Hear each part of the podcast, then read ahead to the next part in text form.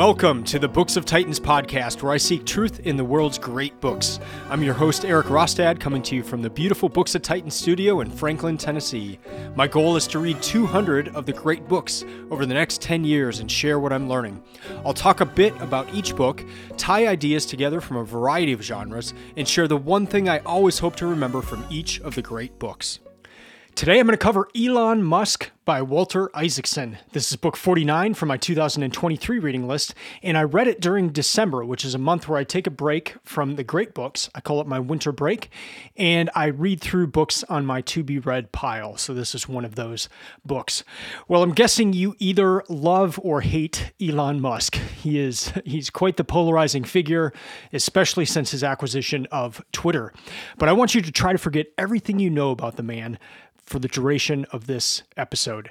You may know a lot about him, uh, but you also may not know very much at all about him, and and that's that's where I'm coming from. I, I I entered this book not knowing a whole lot about Musk or the things that he was working on, except at just a very general level. So what I'm going to share in this episode are are the things that I learned about Elon Musk, both the good and the bad. This is an important book and I don't say that often. You you may have heard it in a few other episodes if you've listened to other episodes of this podcast. But when I say it is an important book, that that it, it it's either dealing with an important topic, one that we need to be concerned about, or it's dealing with an important person for our time. And this is one of those books. Elon Musk, whether you love or hate him, is having a tremendous impact on the advancements in technology. And these are advancements that are going to impact our lives in one way or another. Um, you may not think space travel will, but he's involved with AI. Uh, he's, inv- he's involved with, with uh, connecting computers to brains. There, there's a lot of things that he has his hands in that are, are going to set the direction of technology for for the foreseeable future. So it's a it's an important book in that sense, and it's one that that I, I highly recommend that you read just to just to see what is going on in, in a lot of these spaces. I was written by Walter Isaacson. He is a man who I'm very familiar with with uh, this reading project. Uh, from 2017 through now, I've read his books on Leonardo da Vinci, Benjamin Franklin, Einstein, and then last year, Jennifer Doudna. Uh, I've also read his books about Steve Jobs and the book called The Innovators. So I love Walter Isaacson. I've been telling people when they ask about this book, I say if he wrote a book about a janitor, I would read it. Uh, he is just such a good storyteller uh, and and I, I, love how he writes. It's it's always very engaging, and I, I, end up learning a lot. So if you've never read anything by by Walter Isaacson, I would actually recommend starting with the book about Einstein. Um, that that one was just fascinating. But uh, this this is another good one as well. So for the writing of this book, Walter Isaacson trailed Elon Musk for two years uh, on the condition that he would have all access, that uh, he he would he would be in on every meeting uh, he would he would basically be trailing Elon Musk with with with all access. The other conditions were that Elon could not read the book before the release and he could not request any changes.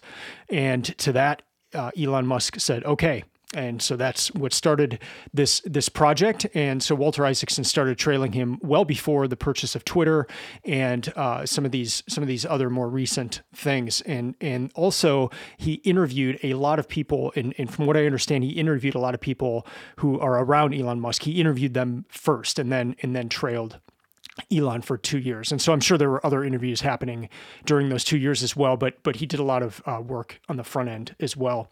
The book is written in in in very short chapters, and there there are a ton of chapters. Uh, but he he said he wrote it that way to give the idea of how fast Elon's life moves, and so I'm trying to find yeah, so like 95 chapters in the book. Um, some of them might be one or two pages, but he he wanted to give that feel that that things are just moving fast. You're you're moving from Tesla to to SpaceX to Twitter, you know, like in three different chapters, boom, boom, boom, and and so it, it has that feel, uh, which was which was really cool.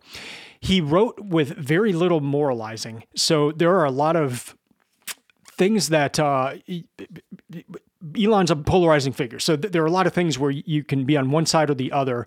What Walter Isaacson tried to do in this book is just present the stories. And in fact, he would ask, he, he would try to get information out of Elon Musk in, in the manner of just saying, tell me the story about such and such. And, and so that's how a lot of the book is is done. You you can tell some parts where where Walter Isaacson disagrees or is frustrated with something, but but on the whole, he's basically telling you the story and letting you come up with your your own thoughts on it, which I, I really appreciated that.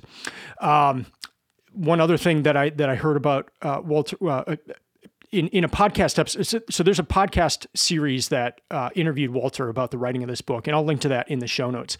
But but a few other things he said about writing this book is that, especially for like deep information um, about Elon's father and and childhood and that sort of thing, Walter would have to ask the question up to ten times, like tell me the story about your father, and Elon would say, you know, these things are under concrete. These these things are deep inside of me. They are not going to just easily come out.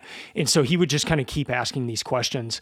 And since he had that all access to Elon, uh, a lot of the times these things would be answered while he was on his plane. That was like one of the few times where Elon wasn't as busy or you know ingrained in something else or walking around a factory floor or something like that but like he was he was a little more relaxed and and Walter could could speak to him more. And so he got a lot of these stories while being on on Elon's Musk while he was going back and forth to to different places. Um, uh, Walter also also tells the story that he, people would wonder if Elon Musk would kind of hold back. Uh, Elon's known just to to ream people out, to yell at them. They they wondered if he would hold that back with Walter Isaacson in the room, and he he didn't. So the stories you get in the book are are these. This is kind of how Elon is, and um and and apparently he didn't hold back at all when, when Elon would be in the room. So that, that was interesting as well. As for an initial reaction, um, the book really broke me out of a, a funk. Uh, I think just seeing Elon and, and all he's accomplished, it, it just, it kind of sets a fire under you of like, wow, I, I, I think I have a lot going on, or I, I think I'm busy and and not that I want to get to that point of just being crazy busy or anything, but like there there's a lot more I can do with the time given. And whether that just even means being more present with my family or it doesn't necessarily mean like I've got to be more productive or that kind of thing, but just like we have a lot of time. Uh, and, and, and it, really depends on how we utilize that time. It, it just also like on a, uh, intellectual level or just a knowledge level, it broke me out of a funk of just I it's I, I, felt like I've been asleep for the past 10 years. Like I don't know anything about SpaceX. And my mother-in-law would come in town and she would show videos of these launches uh, uh, to my daughters and I'm like what what is this? Like the the rocket's coming back to earth and landing like what uh to, so they can use that that piece again. Like what what is this? What's going on here? And th- so the, this book gets in, into all of that but i just like with with electric vehicles with neuralink all these different things it's like i've heard little bits and pieces but i didn't really know the full scope of it.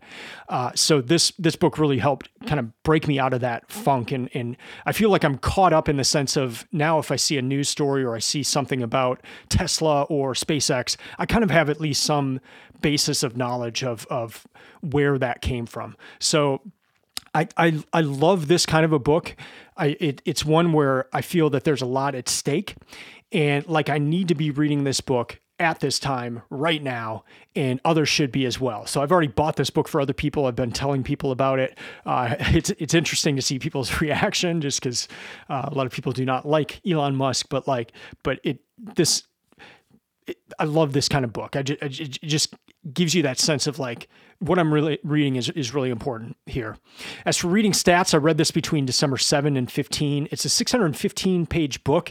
It's called a door stopper for a reason. It's a huge book. You could you could stop a door with it, uh, but it goes pretty quickly, especially with those those short chapters.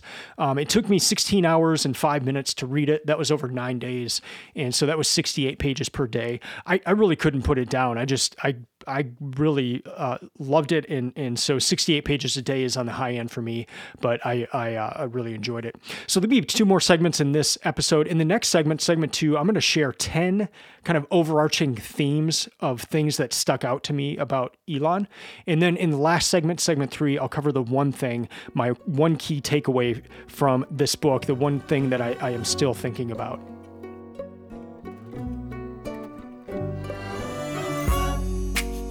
All right. 10 things that uh, that really stuck out to me about Elon Musk. I, I, have these categorized and I'll try to go through them rather quickly, but some of these, uh, it's just astounding how much is involved here. So let's just start off with his personal life. Item, number one here. Uh, his father, the, the, he does not speak to his father right now. They had a horrible relationship. His father was just awful to him in, in, in a number of ways.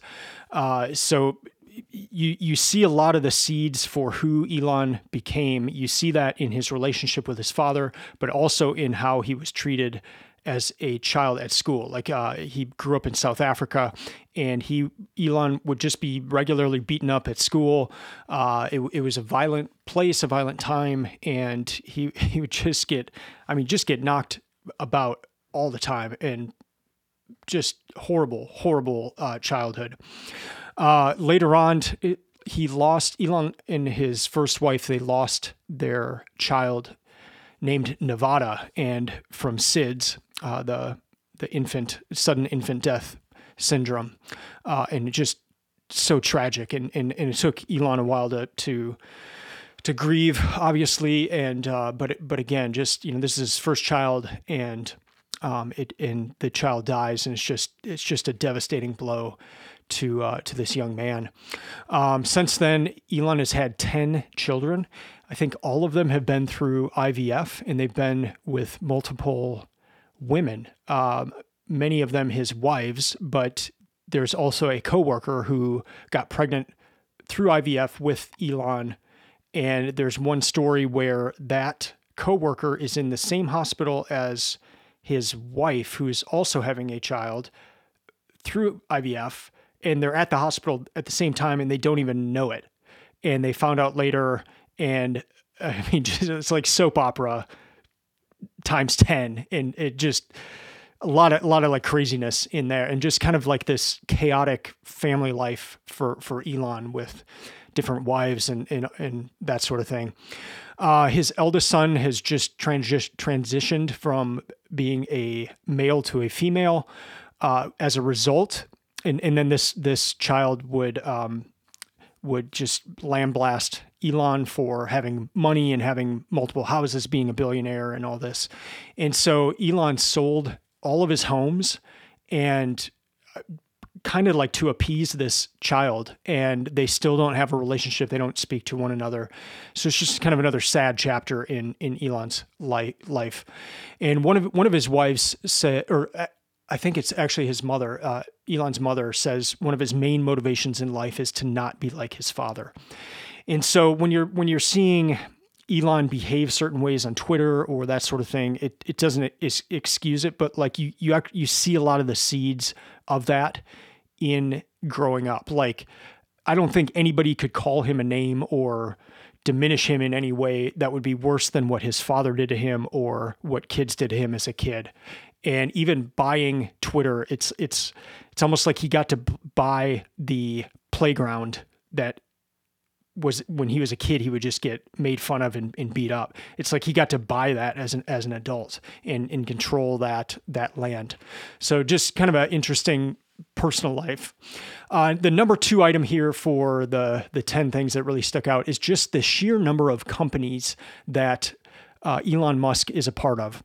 And when I say that he is a part of them, I mean he runs them all. I, I think he is the CEO of, of each one of these. So it's not like he started it and then, you know, it's it's still associated to him in his name and he just kind of, you know, does this thing over here and then other people run it. Like he he is deeply involved in each of these companies. And it's almost like it, it seems like it's too much. Like he, he's doing too much, but the, the companies do well like and and his ideas are things that really move things forward. It's just, it's astonishing. So here are the six companies that he's a part of right now Tesla, SpaceX, which is also combined with Starlink, which provides internet from space. So Tesla is one, SpaceX slash Starlink is number two, Twitter, now uh, X, uh, X.com. Number three. Number four is the Boring Company. And this is a company that bores holes in the ground and, and they're trying to do uh, like tunnels and that and that sort of thing uh, with the with these big machines. That's number four. Number five is Neuralink, where uh, he's trying to connect computers to the human brain uh, for the purpose of, of health reasons and and uh, as well just to potentially help people who can't see. Like he he talks and, and even acknowledges that it's like Jesus like or something where he's he's trying to to get people who can't see to see through through these things or people who can't use their limbs to to change the neuro neuro links in in the brain to to do these things. So that's number five, and then number six is is more recent, but X.AI. So this is a AI company that he he started, and really to to kind of combat Larry Page and his work in AI. Uh, but then there's other companies that Elon started in the past that he's no longer associated with. So one is PayPal, and that's really uh, where where Elon got a lot of his his start. He even before that he started a, a map company that combined a map with business locations. Uh, so that's where he got his initial money, and then got into PayPal. Um, and wanted that to become like a social media financial platform where people could pay people and, and all that kind of stuff. And that, that didn't really pan out. Um, but that's kind of where he's wanting to go with with Twitter now. So it's it's interesting to to watch those things. And then he also started OpenAI with with Sam Altman, and he he later got out of that. But um, I mean, he's just he's been a part of these major companies, and then he's he's a part of this uh, these six companies right now. Since I've finished reading this book, Elon Musk has started a school in Texas. So I mean, as, as if he doesn't have enough going on, here here's one other thing as well. And again, I just need to state that he runs all of these. He's he's this is not like okay, I'm starting it and then you guys run off you run off with it. Like he is heavily involved in all six of these companies. It's it's incredible and this goes into number three his work ethic. Uh, he he is i don't he he must like not sleep or he he must just sleep like a few hours each night. And even like walter isaacson would talk about him sleeping and just like being awake the whole night just thinking. And his wife would would see him at, you know wake up at different intervals of the night and just see him sitting on the side of the bed just just thinking. And so i think part of it he's just got so much on his mind but like he i mean I, I don't know how he hasn't had a heart attack by this point. Just the amount he works and the stress he's under and, and all that. Like, it, it's it's unbelievable. And so there's the personal aspect of his work ethic, but then there's the the aspect of how he drives others. And this is where things get kind of disturbing, uh, or very disturbing in the book. Of he'll just kind of manufacture a a a problem and then get people to work insane hours to try to meet a specific deadline. And sometimes these things create like just incredible advances in technology and and it, team building in the sense of like people didn't think they could do it and, and they did. Uh, so there, there's benefits to some of this, but like it also traumatizes a lot of people. And and Elon Musk will will find somebody that that and just yell at them and just go off like in front of everybody. And this becomes like a, a an incredibly traumatic experience for the person getting yelled at in front of others. And the very that very evening or the next day Elon will not even have a recollection of that encounter. And so whereas for the person getting yelled at it it's one of the worst things that's happened in their life. For Elon he doesn't even remember doing it and it's just it's crazy. Uh, so that that all kind of works in with his work ethic. Uh, number three, number four is business intelligence. Uh, it, it, it's it's like everything I learned in business school is is wrong. Everything is proven wrong by different things in this book. It, and, it, and it was so funny. Like I, I'd always been told like the Chinese government, they do things their way. Like you cannot get past that. Uh, if you do business in China, you have to set up a joint venture. Like you, this, I studied international business. So like you would hear this all the time. Well, for the Tesla plant, Elon got the, the Chinese government to change the law so he didn't have to do a joint venture in, in China with the Tesla plant. So there goes that thing. There goes that like thing that that you know can never change. Uh, another thing is just he was he he was really like bucking globalization. Like everything was moving towards globalization. You do all of your uh, manufacturing in other countries, and yet a lot of the Tesla manufacturing is done in the United States.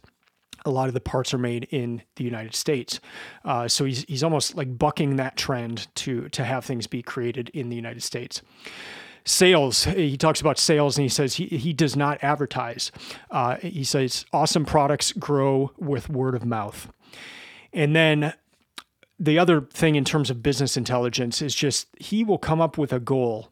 So the goal might be to to get to mars and then he'll find a way to fund that goal. And so he'll set up spacex and they will do these these missions for the U.S. government. They'll do missions for satellites that need to go up, that kind of thing, to fund this overarching goal to get to Mars.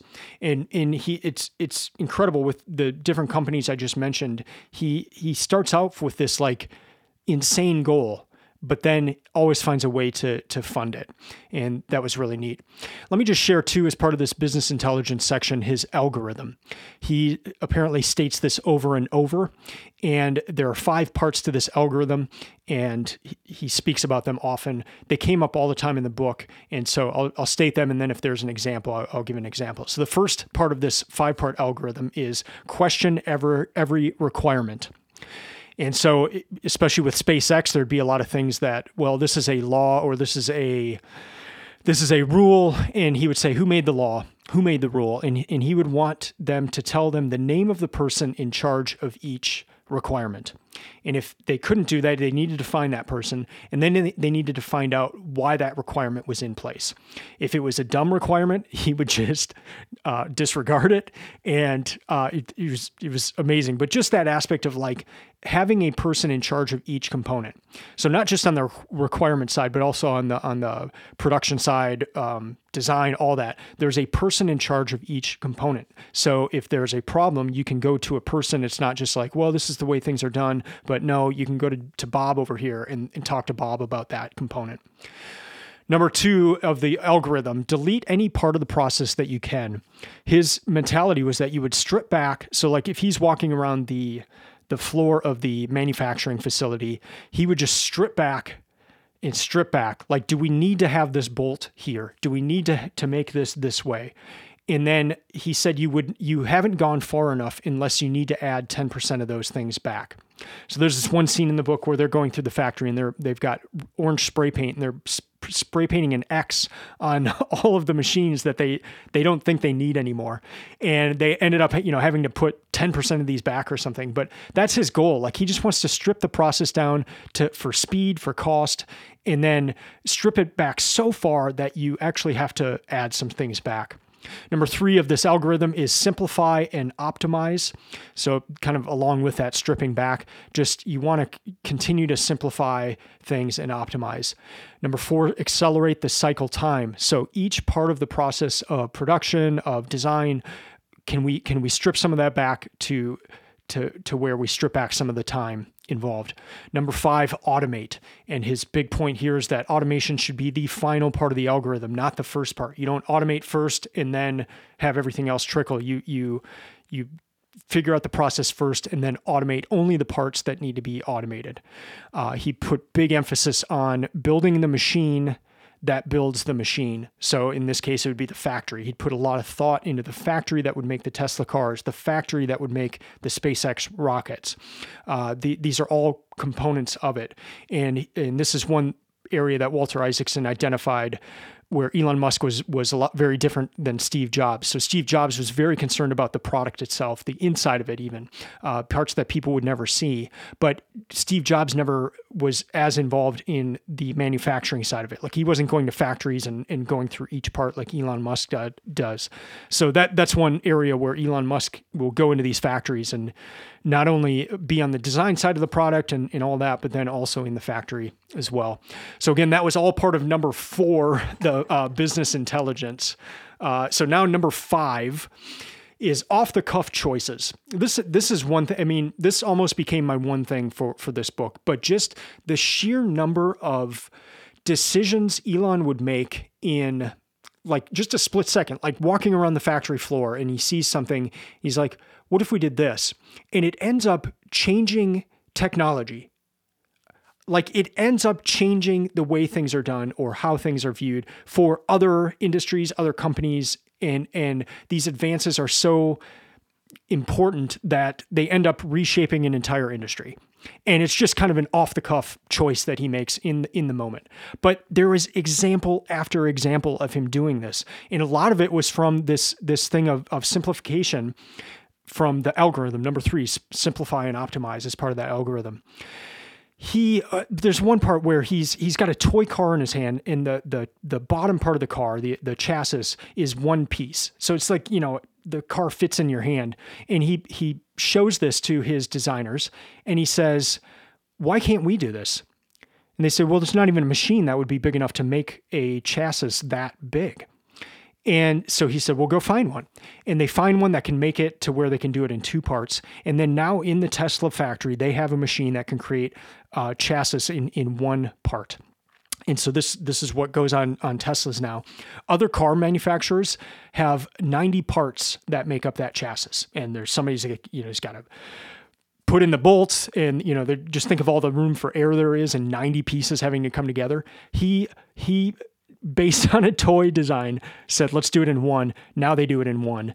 And it's just like a revolutionary thing on the car. It changes how things are tied together in the car and all like it, it's just it's one of those things that it changed everything. And it was based off him looking at a toy and, and asking why can't we do that Another example of, of one of these off the cuff choices is just he knows that if if you're gonna his goal is to get to Mars and, and have a colony up there and and if if you have that you can't just have the rockets that go up and, and blow up in space uh, and then and then you can't use them. You you would have to have reusable rockets, otherwise it just would not. You couldn't do it cost wise, and so that's a requirement to get to Mars is these reusable rockets. And now when you see SpaceX rockets go up, the components. Um, many of them will come back down and they will land on feet, the, these feet that come out and land, and then they will be able to, to reuse that.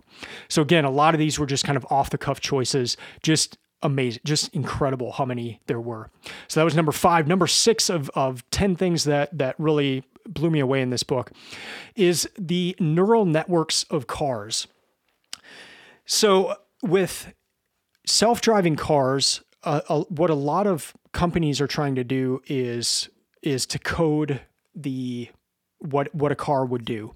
So you write in code, and, and code is made of zeros and ones. It's it's made of if then statements. So if the car is moving and there is a uh, moving object in front of the car, the car should stop. So if if this, then that, uh, and it's just kind of all these different things. And and so there's a lot of concern about the the morality of uh, and the ethics of these things. So somebody writing this algorithm is determining if the car will hit a group of three people or a group of two people, and these things all have to be built in into the algorithm.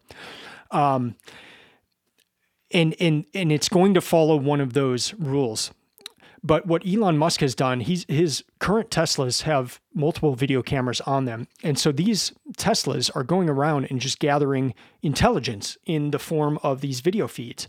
And so they will watch or they'll capture all these video feeds. And if the car is in an accident, they'll see what the driver did, uh, what move the driver took, and then they will find the best solutions, the best ways that actual drivers responded to actual situations and then program that into how the car works.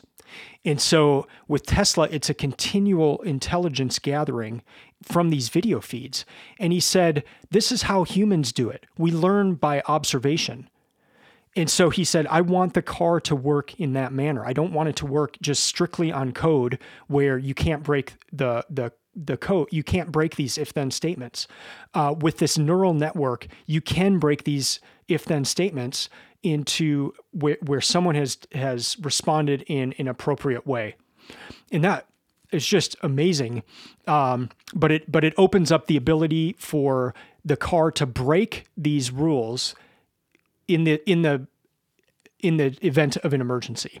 And it's just again one of these just amazing ideas, but based off Elon asking himself, how do we learn? and we learn from observation, can we have the car do the same thing? And then this just gives insight into his purchase of Twitter. Twitter is a it's it's a intelligence gathering platform. So he's able to to take this information and, and use it in different ways. It's like the most real time intelligence gathering platform there is out there. That was number six, neural the neural networks of cars. Now, number seven, multiplanetary species. This is a big idea for Elon. He wants our human, he wants the human race to be on multiple planets. And this is based upon a, a deep fear that he has that we are about to be destroyed or destroy ourselves. And this could either happen through AI, through through wars, through through atomic bombs, whatever. But he has this deep fear that we don't have a lot of time remaining on Earth. And so if our species is to survive, we need to become multiplanetary. And so this is just one of the buzzwords that Elon always says. Uh, if, if you're watching interviews with him or, or, that kind of thing, you'll probably hear this term. I, I wrote it down and made a note of it just because he, he it would come up a lot. But it, it is based off this, like he, he really has this fear that that humans are not going to be able to be around much longer on on Earth. Uh, he lost his friendship with Larry Page just because Larry Page does not have that same uh, fear of AI, and and Elon Musk even started his own AI company to combat uh, the work that Larry Page does with his AI. So, very very interesting, but again, multiplanetary species.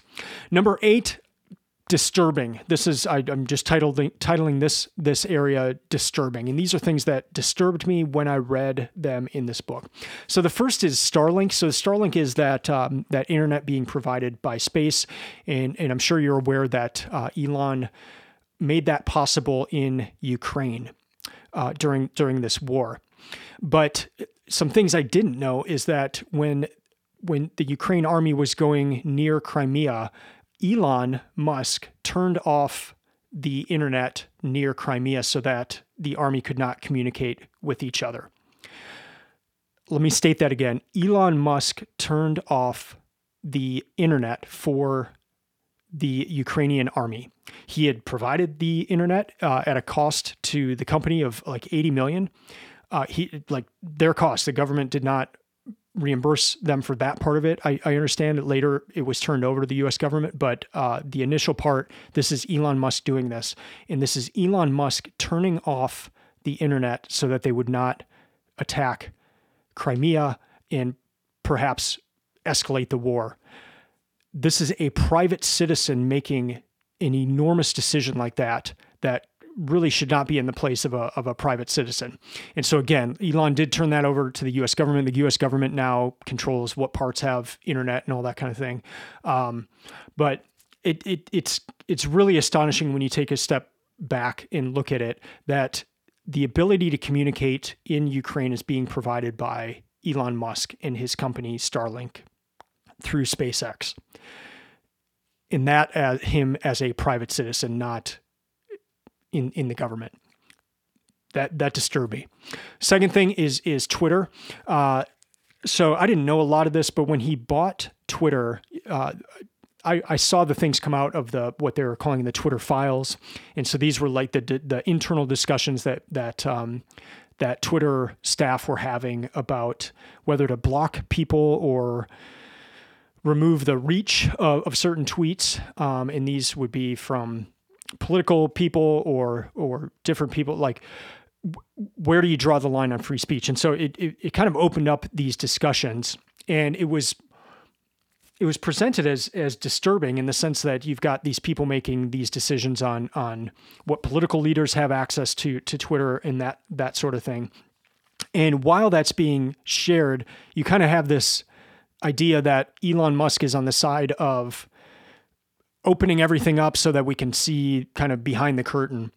And yet what what we discover in this book is while he's while these Twitter files are being released, he's engaging in the same exact things that the that are being uh, dis- put out in in these Twitter files uh, in terms of blocking people, um, that sort of thing. And, and it it really came to a head when people started sharing Elon Musk's plane location and and different personal things. And and so he said we've got to we've got to cut them off.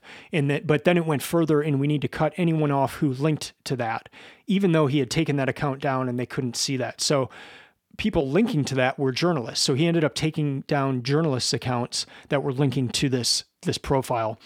And again uh, this is something I found very disturbing, but it was it was really interesting because Elon Musk would talk about these macro ideas of like we got to keep democracy alive, and Twitter's the the main place to to do this. And look at all these you know kind of bad actors that were part of Twitter before. But then, so that's the macro level. But then on the micro level, he he was starting to do the same things, and I, I just found that rather disturbing. The, the another uh, a couple other things here about uh, just under the disturbing area is the Optimus robot. So he's he's building these robots, and you, have probably seen one was just there's a video of one like a uh, a couple weeks ago, and these I mean they're they're so real. They they look so real. Uh, their movements and all that. And again, I just kind of have flashbacks to Terminator and and uh, rightly or wrongly, but um, but yeah, these these robots give me give me concern.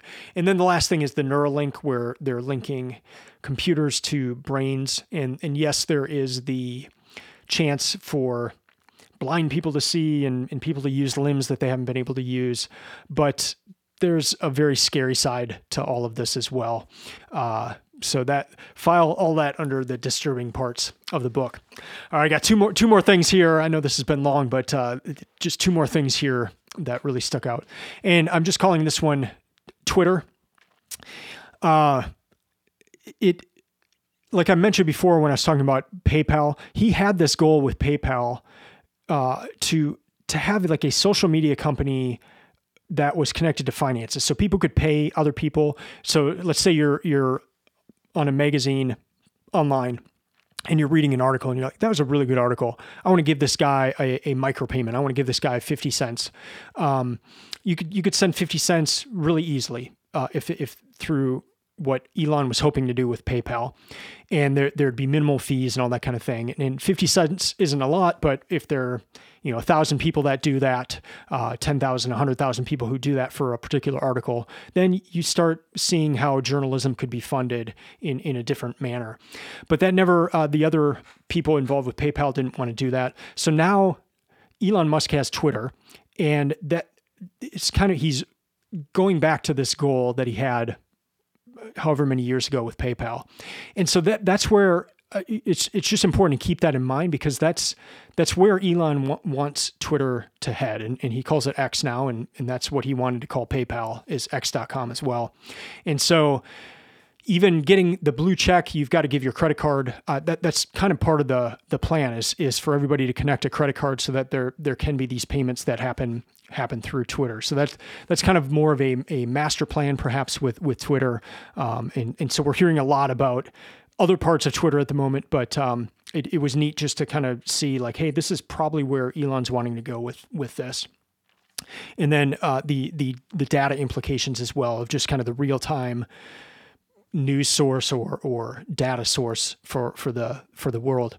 Last thing here is is a part I just want to read, and this comes at the very end of the book, and this is a quote from Elon. He says, "This is how civilizations decline. They quit taking risks." And when they quit taking risks, their arteries harden. Every year, there are more referees and fewer doers. When you've had success for too long, you lose the desire to take risks. End quote. So I, I, I liked that quote, um, and I liked how he he spoke about it on two fronts. One is on the civil, civilization level, just this is how civilizations decline, but he tied it to the personal level. Like we we desire we we lose the desire to take risks. Uh, our arteries harden. Uh, he's talking about that at, at, a societal level, but like we can apply that to a, a, human level as well. So in our own lives, we can see how uh, it, we could decline when we're not taking risks, um, and but how civilizations can as well. And and you look at Elon Musk, and you look at just take our space program and how that was in decline. We hadn't done missions for a while. We hadn't been to the moon since the '60s, and here comes a guy who who is wanting to go to Mars, and has reinvigorated the space program. NASA now is is very closely connected to SpaceX, and so you've got you've got this guy kind of going the opposite direction from decline and pushing forward on electric vehicles, all these different things, and he he like he's doing it. This is going to tie in very well with my one thing I share in the next segment, but just I loved that quote. This is how civilizations decline, they quit taking risks.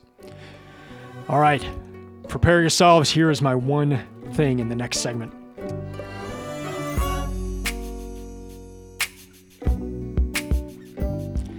All right, how do you judge a man like Elon Musk? I mean, do you just do you just look at the output of what he's done and that be how you judge him? I mean, these are incredible things that he has done and he's really just getting started. When I, when I was thinking about this question, what came to my mind is the Robert Caro series about Lyndon B. Johnson. And the way that Caro presented LBJ was he presented him in a number of different ways, but but one of the big ones, especially in book two, was this idea of means versus ends. So the ends that LBJ made, the the things that LBJ did in his life, were they worth the means? And did the means corrupt the end? Uh, how how do we judge these things? So you've got like LBJ was Lyndon B. Johnson was integral in civil rights. Would these things have happened if LBJ hadn't have been there? And the thing I took away from that reading that series is that the while there were a lot of things moving against that direction, the the direction as a whole was moving that way. And it was a painful thing, it was a painful struggle, but the the country was was moving in the direction of civil rights and and LBJ kind of moved it along, but it there was almost this aspect of it was it was inevitable. It, it was going it was going to happen, and that's obviously can be debated, but that that was one thing I took away from that. And so LBJ was at the right place at the right time, but someone else would have would have done what he did at some some point. He was able to ram it through earlier. All, all these kind of things based on on who he was, but it kind of just brings back that question do you put up with a man like LBJ to get these kind of kinds of ends?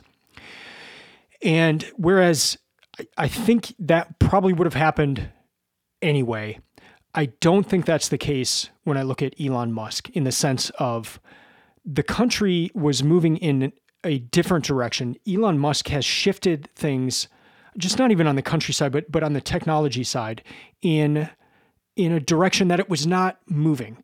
And so I don't think there's another person that would have had Elon Musk not been born, or there were a couple close situations he had in his life where he almost died. Had he died, I, I don't think there would have been someone else that was just, you know, waiting to fill in those those shoes. Like Elon Musk is such a rare aberration that I, I don't think you have these. I don't think you have SpaceX were it not for Elon Musk. I realize that there are other people like Jeff Bezos doing this kind of thing, but Elon Musk is he's on a different level. Look, take electronic vehicles. Uh, there's been a lot of talk. There's been a lot of companies that have that have been trying to do this.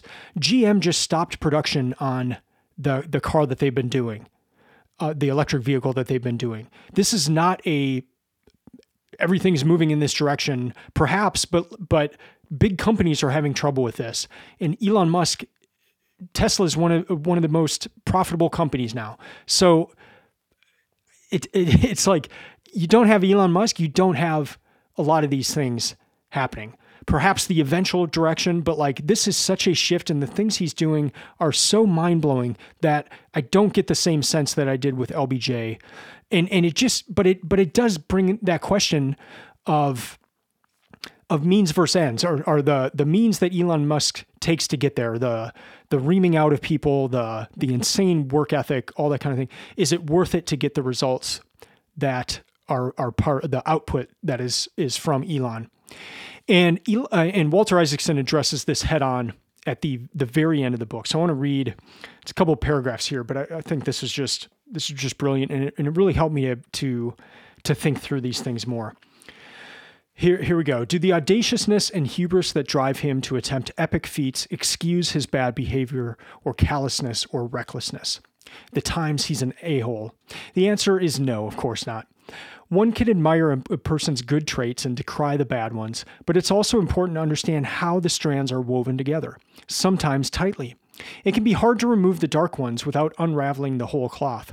As Shakespeare teaches us, all heroes have flaws, some tragic, some conquered, and those we cast as villains can be complex. Even the best people, he wrote, are molded out of faults. I'm skipping ahead to the second paragraph. It was a pleasing concept, an impulse control button that could diffuse Musk's tweets as well as all of his dark impulsive actions and demon mode eruptions that leave rubble in his wake. But would a restrained Musk accomplish as much as a Musk unbound? Is being unfiltered and untethered integral to who he is? Could you get the rockets to orbit or the transition to electric vehicles without accepting all aspects of him, hinged and unhinged? Sometimes great innovators are risk seeking man children who resist potty training. They can be reckless, cringeworthy, sometimes even toxic. They can also be crazy. Crazy enough to think that they can change the world. And I'll leave you with that on, on Elon Musk. But that's my one thing is just that this this was I don't I don't think the things that he is doing would have been inevitable at least not in this time. This this is something this is something different. And as part of that, there are some good things and there are a lot of bad things along with that. And as Walter Isaacson said, it's part of the package. So how, how do you deal with that? How do you how do how do you make sense of, of that? Well, to recap here, this is an important book. I, I hope you do read it. I, I, learned a lot, and it just helped in kind of understanding where things are moving on the technological side of things. Uh, just getting insight into Elon with his hand in, in so many different different things. If if you do uh, read the book, please forget what you know. For forget what you have heard about Elon. Uh, it it helps to just go in and and see what you can learn about what he has done and his life story and that so, sort of thing. And and remember that thing that Walter Isaacson said, where he would just go up to him and say, "Tell me the story about." I, I love that. I, I I think that's just a, a good way to to to to talk to people as well, like um, people you know well, or, or people maybe you, you, want to talk to your family members of just tell me the story about such and such. It's a, it's a really great way to phrase a question.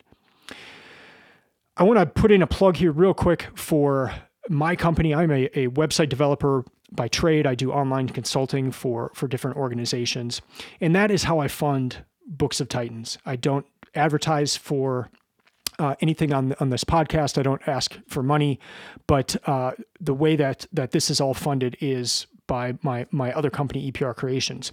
And so I just wanted to to to, to tell you a little bit about it. If you go to the Books of Titans website, that is a website that that I have done, and so that that's a good example of of of one of my sites.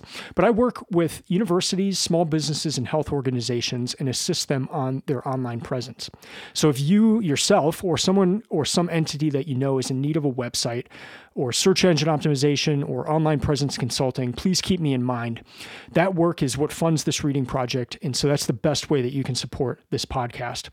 Uh, please note that I, I, don't do basic websites. So like if, if your, your nephew needs a website for his uh, lemon, online lemonade stand. Uh, I'm not the guy, but I do complex websites. I, I do I work with with companies that need an overhaul on their online presence, and I work with with complex websites.